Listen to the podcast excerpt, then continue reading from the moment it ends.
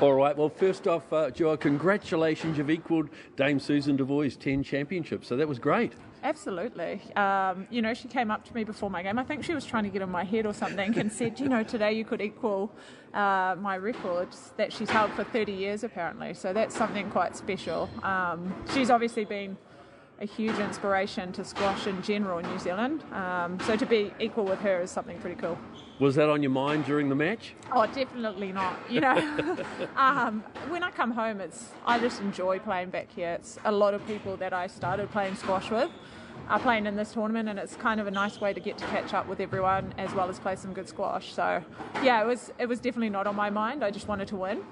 it's kind of getting back to where you started in a way, playing at club level, isn't it? One hundred percent, and that's you know, this is the reason why I love playing squash is these friendships and things like that that you keep for a lifetime. So I'm happy to be back playing on home soil is all I can say. And you're catching up with so many old friends, like you caught up with somebody who watched you as a little little toddler growing up. Yeah, Aileen. She used to work at the Leamington Squash Club where I started um, my career, and she's been here throughout. To be honest, she's always at national. She always makes time to message, and those are the kind of people that you'll never forget, even after squash. You know what I mean? So um, yeah, it's it's it, I don't know. It's a a little bit of a like humbling experience coming back, you know, but it's uh, probably my most enjoyable time in, in the year.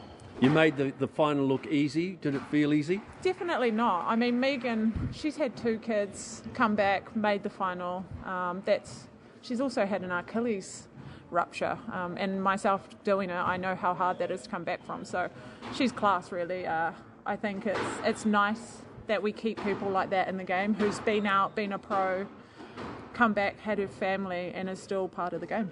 I noticed your right ankle's uh, taped up as well. Are you okay injury wise? Yeah, I probably about a month ago I rolled my ankle on my opponent's foot. Um, so the, the good thing about coming home is I get to see all the best sports physios and doctors that we have in Sport New Zealand. Um, so just trying to make sure that everything's okay before I uh, start my pre-season training, which is going to be a hell hell of a six weeks is all I can say. No thought of sort of retiring yet?